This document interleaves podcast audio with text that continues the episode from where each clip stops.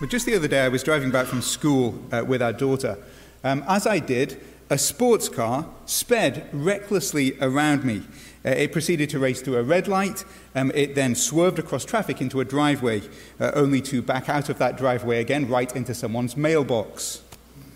Now, fortunately, I don't think it was any of you. I certainly didn't notice a West Valley bumper sticker. This isn't some sort of uh, public uh, renunciation or something, I don't know. But uh, I'll tell you what I thought uh, when that happened. Uh, people like that, people with no regard for the rules, uh, people with no regard for people around them, surely that is the problem with our society. Uh, what has the world come to? I'm sure that you've had similar experiences, both on the road and more broadly in life, where you could rant about uh, similar things. Uh, most of us tend to look at the world like this. Uh, whether we admit it or not, we divide the world into good people and bad people. And although we might not be so bold as to put it this way, we assume that if the world contained more people like us, well, then uh, things would be a lot better, wouldn't they? Uh, and if anyone was justified to view the world that way, I'd suggest it was this man, Nicodemus.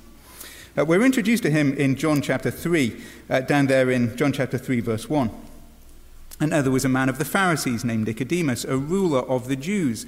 Uh, this man came to Jesus by night and said to him, Rabbi, we know that you are a teacher come from God, for no one can do these signs that you do unless God is with him. Now, what we learn off the bat tells us that Nicodemus was a good man, or so it seemed. Uh, firstly, he was a Pharisee, a religious man, part of a, an exclusive Jewish purity group. Uh, secondly, he was respected. He was a ruler of the Jews. In fact, we learn later that he had a seat on the, the highest Jewish court, the Sanhedrin. Uh, thirdly, he was respectful. Uh, respected, but also respectful. Uh, he approaches Jesus with, with reverent curiosity, doesn't he? Uh, he even is open to the idea that Jesus has come from God.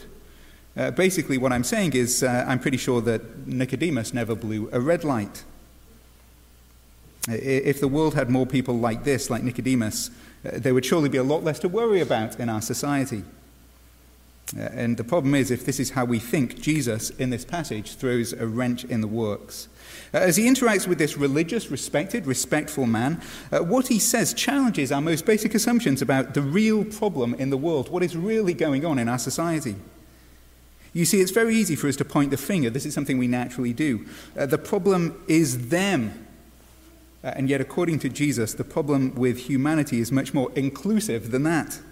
It affects everyone, it affects even you and me. And I say that because he tells us flat out that all of us must be born again. In other words, to know true life, we all need to change in incredibly dramatic ways. Uh, while we're pointing the finger, uh, thinking in terms of them and us, while we're pointing the finger like this, uh, we'll never actually truly understand the good news of Jesus. And so, what I want to do this morning is convince you of two things. Uh, firstly, I want you to see that the problem uh, with the world is much worse than you think. Uh, the problem is much worse than you think. Uh, it isn't just bad people out there. Uh, no, it's the good people, good people like you and me. Uh, the problem is worse than you think, but here is the good news. The solution to that problem is much better than you imagine. If we understand the problem correctly, we'll understand the glory of God's solution. In Christ, God has provided what all of us need. In fact, this is why Jesus is here. This is what this book, the Gospel of John, is all about. It was written to convince you of this. Uh, as Jesus explains the desperate need we all face, he also explains how uh, he has come as part of a cosmic plan to rescue us. Uh, God has a rescue plan to save a helpless humanity. And so let's consider those two big points. The problem is worse than you think, and the solution is better than you can imagine. Uh, firstly, let's look at the problem. Uh, we find out it's much worse than you think. Uh, and, and what is the problem I'm talking about? Uh, when you look at this passage as a whole, really, there are two dimensions to this problem as Jesus describes it here. On the one hand, uh, humans are helplessly corrupt. We're helplessly corrupt. Uh, there is a problem deep in our hearts, a problem that is so deep that no amount of religion or, or respectability is ever going to touch it. And secondly, not only are we helplessly corrupt, we're also hopelessly condemned. Uh, we are condemned. That is to say, left to ourselves, we are hurtling towards an eternity of judgment. And this is something far, far worse than sickness or war or injustice. And yet it's the fate that rightfully awaits each one of us. And this is what Jesus teaches, and yet people like Nicodemus fail to understand. Uh, they look at the world and they think all, all of these terrible things in the world, that's the problem. And they point the finger, look at all the evil out there.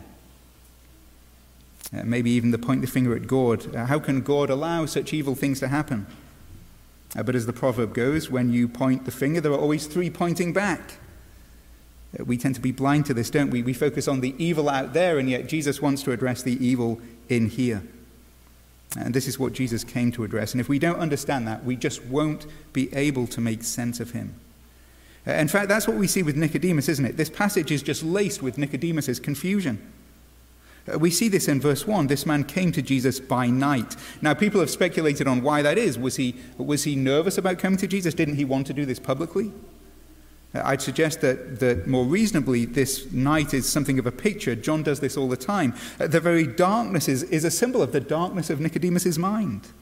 He's in the dark about Jesus Christ.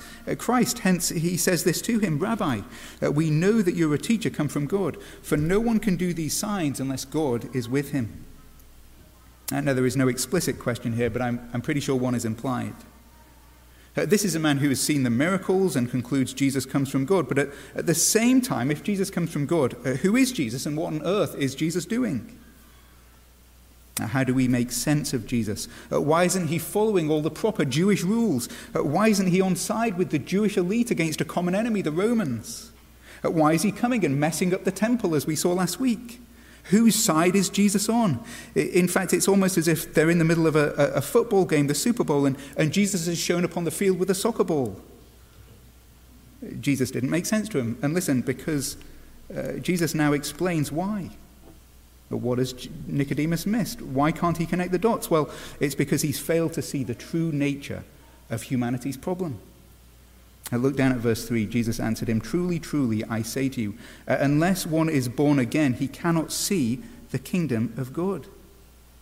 Uh, as I read this, I, I, think of a friend of mine who was buying a home just a few years ago.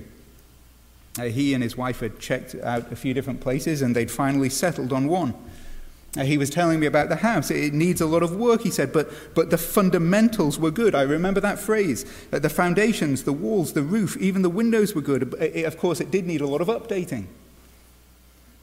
And now this is the problem. This is the way many people view humanity today. Uh, they look at humanity and they think, well, look, the fundamentals are good. And maybe the problem with humanity is our environment, perhaps the system in which we're raised. Or maybe we'd be better if we just created more opportunities, uh, or we pressed people in their individual responsibilities. Uh, maybe if we could lock up all the bad people and, and train the good people better, then maybe, maybe then we'd be fine. And in one sense, that really was the hope of people like Nicodemus. It was the, the perspective of the Pharisees. Uh, just knuckle down on God's law, take it seriously, try to follow God, and, and surely things will get better eventually. And if that is what you think, then, then no, says Jesus Christ. Uh, he gives that perspective a, a, a, resounding statement you are wrong. Uh, to think that way is to dramatically underestimate humanity's essential problem. Uh, because Jesus tells us the fundamentals are not good. Uh, no, we are corrupt, helplessly corrupt, down to the very core of our being. Uh, what we need isn't an update, uh, what we need isn't just a bit of renovation. Uh, we need rebirth. You must be born again. Everyone must be born again, even to see God's kingdom. Uh, we must be born again. The phrase is trivialized today, isn't it? Born again. We talk about born again everything born again vegans, born again runners, all kinds of things.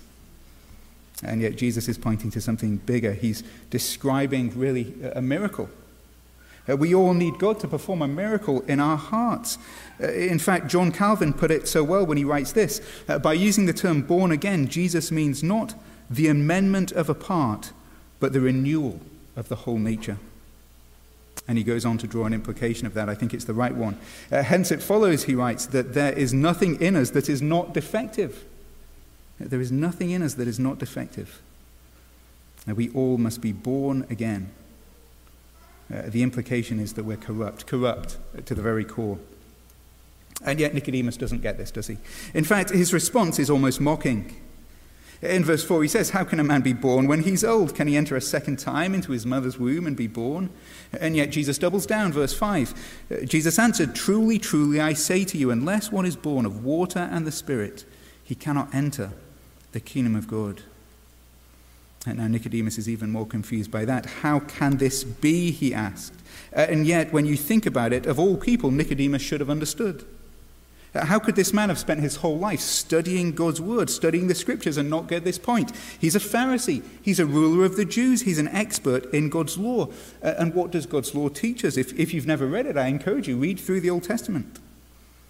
Uh, when you read through the Old Testament, uh, what does the law teach? What does the history of Israel teach? Uh, does it teach us that humanity is essentially good? When it comes to humanity, does it teach that the fundamentals are good? Uh, does it teach that the human heart can be changed if only we, we double down and try a bit harder at God's commandments? Spoiler alert, no, it doesn't teach that. In fact, it, it teaches the very opposite, surely. Uh, from the very beginning, uh, we see how our hearts are corrupted through sin and how sin spreads through the world. Our earliest parents turned their backs on God, and ever since, everything has been a mess. Uh, far from being the solution to the problem, God's dealings with Israel, uh, really we could say, acts like a huge x ray machine on the human heart. It's interesting, one of the things that struck me recently about um, our church family is that so many of you actually right now have health issues. Uh, many of you have actually asked for prayer for this because uh, you have issues that seem inexplicable. The only diagnosis you have is that something is wrong, and, and tests come back inconclusive. This is so often our experience, isn't it? And that's where many people are when they think about the world. It's a mess. They think there's something wrong, but they, they don't know why. They don't know what it is. And the whole history of the Old Testament, in fact, human history, is like a test. Uh, and let me tell you, the test results here are incredibly conclusive. If people are ever going to live rightly, something dramatic needs to change. And that dramatic thing is the human heart. We must be born again, we must be given new life. In fact, the very language Jesus uses, this language of being born of water and the Spirit, it, it comes straight from the Old Testament. It comes straight from the prophet Ezekiel, the, the very passage that we read earlier, where God promised cleansing, where God promised to replace our heart of stone with a heart of flesh. Uh, the Bible is so clear on this.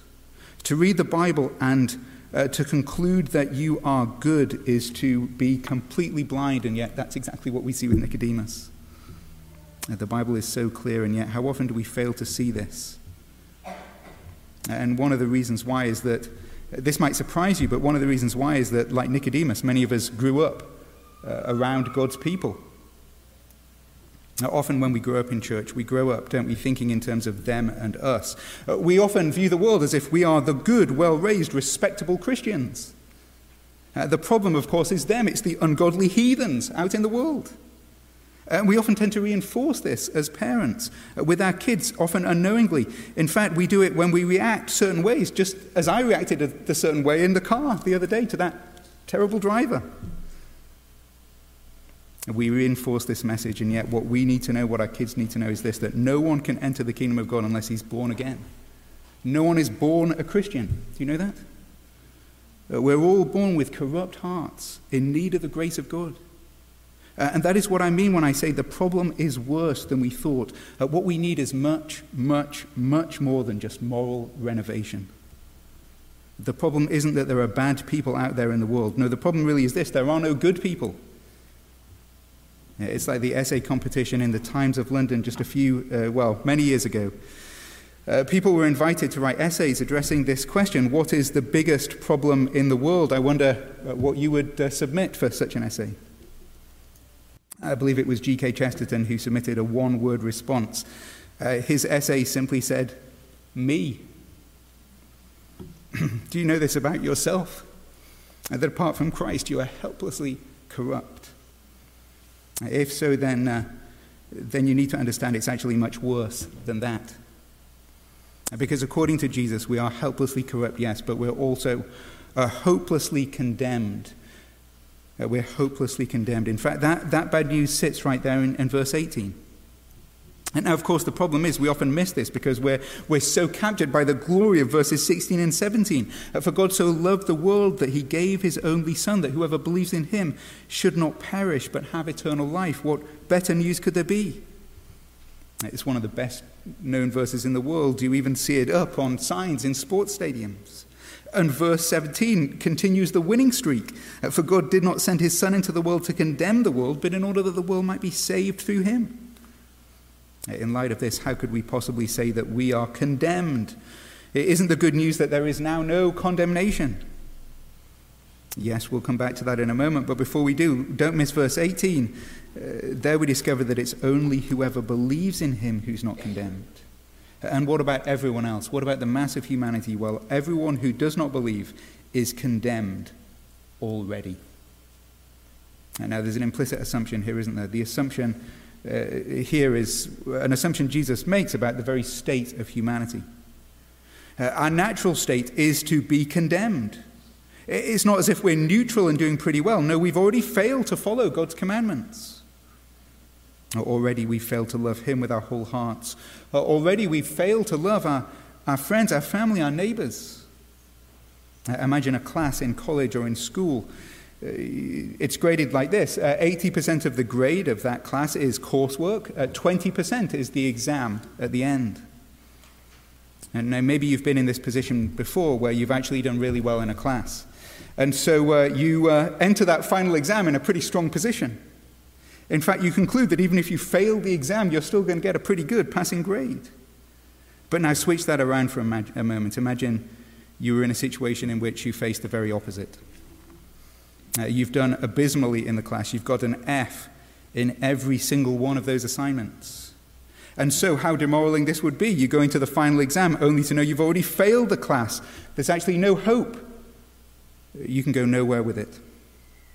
Well, this is what Jesus says humanity, you've failed. You've failed. You've already received a failing grade in life. You already stand under God's condemnation. In fact, if we were honest with ourselves, we could rightly condemn ourselves because we even fail to meet our own imperfect standards. And this is why no amount of moral change or religion or respectability will help. Uh, this is why it doesn't matter how religious or respectable or respectful you are. In fact, you could live the rest of your life perfectly, uh, dotting every I, crossing every T. Uh, but the problem is you've already failed. You've already failed. You are hopelessly condemned and facing God's judgment. Uh, of course, you, you could never live life that way. Uh, even if you could try and live perfectly, you couldn't live life that way because you are helplessly corrupt, remember. Uh, helplessly corrupt, hopelessly condemned. Uh, that is the problem facing humanity. And hopefully you can see why I say it's much worse than we think. Uh, perhaps you know these things kind of theoretically, but, but we don't necessarily live this way, uh, way day to day, do we? Uh, we miss this. We miss the real nature of humanity's, uh, the depth of humanity's sin. Uh, the problem is much worse than you think. And I mean, I bet you're really glad that you came to church today, aren't you? Uh, to hear something so positive and encouraging, maybe you should have stayed home and listened to Caleb instead. Uh, and yet, here is the truth Here's the truth. Left to ourselves, we are floating, drifting off the edge of an eternal cliff into an abyss, unable to help ourselves with no one to help us either. Hopeless, helpless, corrupt, condemned. If we don't understand that, then we haven't even begun to understand the mission of the Lord Jesus. I'm religious, I'm respectable, I, am even respectful to other people. Uh, can you see why Jesus makes no sense to Nicodemus? Can you see why Jesus makes no sense to people like him today? Uh, but having seen this, uh, we need to move on to the good news, don't we? Uh, we've spent a lot of time on the bad, I know, but I think we need to know how bad this news is if we're going to see the goodness of the good news. Uh, and so here is the good news the greatest news God's solution to the problem is better than we imagined. Uh, the solution is better than we imagined. That's our second point. And what is that solution? Well, if I've expressed the problem in terms of helpless corruption and hopeless condemnation, uh, here is the solution. I'm going to call it a holy conspiracy. A holy conspiracy. Now, what do I mean by that? Well, I mean God Himself, the triune God, has a plan. Uh, from beginning to end, God has a plan to save helpless and hopeless humanity. He has a plan through Christ to deal with the condemnation we deserve. And He has a plan through the power of His Spirit to, to deal with the corruption that's within us. Not only must we be born again, that's the bad news. But here is the good news that we can be born again. You can know new life, not because of anything that you do. Uh, no, you can know new life only because of what God has done for you and what God can do in you. Uh, we see that especially in verses 16 and following, don't we? Look down at verse 16 again and consider what do we learn about God's plan? What do we learn about this, this holy conspiracy? Uh, for God so loved the world that he gave his only Son, that whoever believes in him should not perish, but have eternal life. For God did not send his Son into the world to condemn the world, but in order that the world might be saved through him. God has a salvation plan. And what do we learn about that plan? Uh, well, it's all of God from beginning to end. Uh, we easily miss this because it's so familiar. But, but, but to underscore this, we, did you notice the special focus on each person of the Trinity? Uh, there is one God uh, who eternally exists in three persons. It, it's a mystery. But look at the role that each person plays in the plan of God. Uh, firstly, we see the love of the Father. The love of the Father, it's right there at the front of verse 16. Uh, for God so loved the world. For God so loved the world. Now, listen, this is not telling us that God loves the world itself as if he loves uh, the animals and the plants. God is not a nature buff. He doesn't love exploring the forests or hiking the mountains. Uh, no, it's the people of the world that God loves. More specifically, the world is the word that John uses to describe people like us sinful people, corrupt people. Uh, God looks at this world, and how does he feel I mean, we've made such a mess of it. Uh, the world is filled with such unspeakable evil. And so is God shaking his head? Is he shaking his hands? Is he shaking his fists at us? And no, in one sense, we discover here his heart bleeds. Uh, God so loved the world. Uh, this is the love of the Father. Uh, that despite our sin, God loves us. God's lo- God loves you. God loves me. Uh, we need to understand this about God's plan that, that the love of the Father is the fountainhead of that plan. Uh, God doesn't save you because he has to save you. No, he saves you because he wants to. Uh, the love of the Father. But notice how he shows this love. It isn't just a feeling, it isn't sentimental. He loves us not just in word, but also in deed. Uh, God loves the world in this way that he gave. And what did he give? Well, he gave his only Son uh, the love of the Father. Then we have the gift of the Son, the gift of the Son. And, and what an incredible gift this is that Jesus, the eternal Son of God, uh, would take on human flesh to save you and me. In fact, I once heard someone say that verse 16 reads the very opposite of what we'd expect. Uh, what might we say if we have kids? Well, we might say something like this I, I so love my son that I would give the world for him. And yet, God so loved the world that he gave his only son. Uh, his son perished on the cross uh, so that people who believe in him might not perish. Or, in the words of verse 14, he came to be lifted up. Uh, he came to be lifted up. It's such an interesting word, and, isn't it? In one sense, it points just to his exaltation. And yet, it's very clear Jesus is saying that he's going to be raised up on the cross, uh, just as that serpent in the wilderness, so that we might look to him in faith and be rescued from our condemnation. He bore the condemnation that we deserved uh, so that we might go free. And that is the sense of, of verse 18, isn't it? Let me read that again. Whoever believes in him is not condemned, but whoever does not believe is condemned already because he has not believed in the name of the only Son of God. That condemnation is like a fierce storm. And God has provided the shelter, the shelter that we need in Jesus. Uh, but if we won't escape to that shelter, the storm has already begun to take us. Uh, we will face the condemnation we deserve without the saving work of Jesus. And so, this is the holy conspiracy I'm talking about. Because of the love of the Father, He gives the gift of the Son. Uh, Jesus has become the object of our hope. In fact, so many times, again and again in this passage, we're called to believe in Him. That He is the one we must put our trust in. Uh, but when you think about that, how, how can that be? I mean, I've already said we're helplessly corrupt. Our hearts are dead to God. Our very disposition is to rebel against Him. Now, how can corrupt people ever come to God? How can corrupt people like us ever turn and believe in the Lord Jesus? Well, having seen the love of the Father and the gift of the Son, let's consider the power of the Spirit before we close. I mean, all along we've been saying this, or all along throughout our service. We've said that God must do something in our hearts, that we must be born again. That we must experience a miracle of new life within. And how does that miracle come about? Well, it comes about by the power of the Spirit. Uh, look down at verse 8 with me. The wind blows wherever it wishes, and you hear its sound, but do not know where it comes from or where it goes. So it is with everyone born of the Spirit. Born again, born from above, born of the Spirit. It's all the same thing. Uh, he, the Holy Spirit, is the one who changes our hearts. He invades our hearts, and by His power, He transforms us from within. And that is why I say this is a. That is why I say this is like a holy conspiracy. This is, this is God's great plan.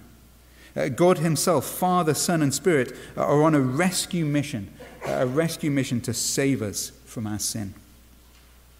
In fact, it, it is in some ways very much like those moving scenes we've, we've witnessed coming out of Turkey and Syria this last week. Uh, the devastation of those earthquakes is so horrendous, uh, and yet, um, really, the, the scene of the rescue crews uh, working tirelessly is, it, tirelessly is such an amazing thing. In one video, I saw them pull a newborn child, alive and well, out of the rubble.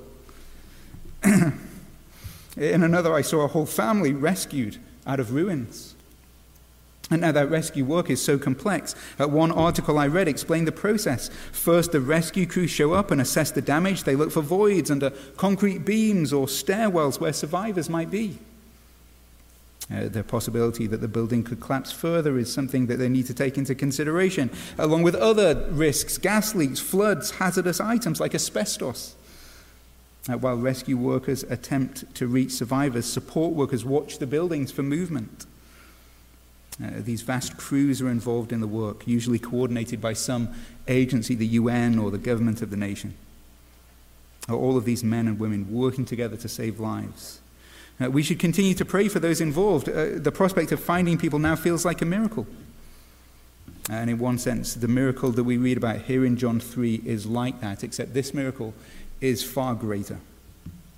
Uh, here we read of the divine rescue crew, uh, the Almighty God Himself, the love of the Father, the gift of the Son, the power of the Spirit, God Himself in His triune glory, planning, executing, applying the greatest rescue effort that will ever be seen in human history at providing us what we really need, the greatest solution of all.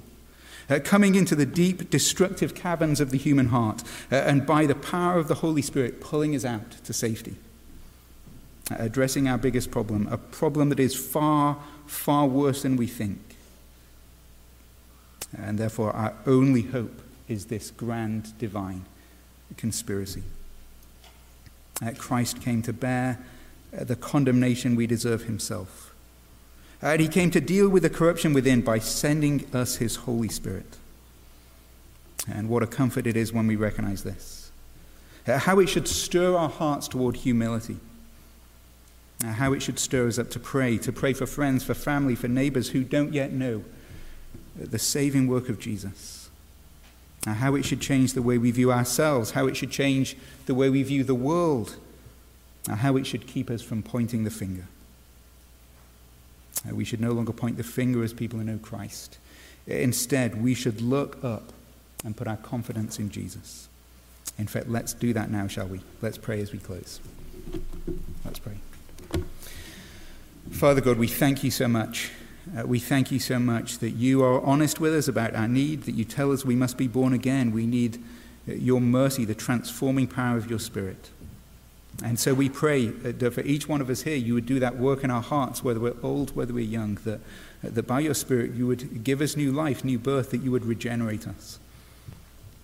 And Lord, we thank you for the great work, the rescue plan that you have put in place that, that makes that great work possible. We praise you for your love. We praise you for the gift of your Son. And we praise you for the power of your Spirit. And we pray all of this in Jesus' name. Amen.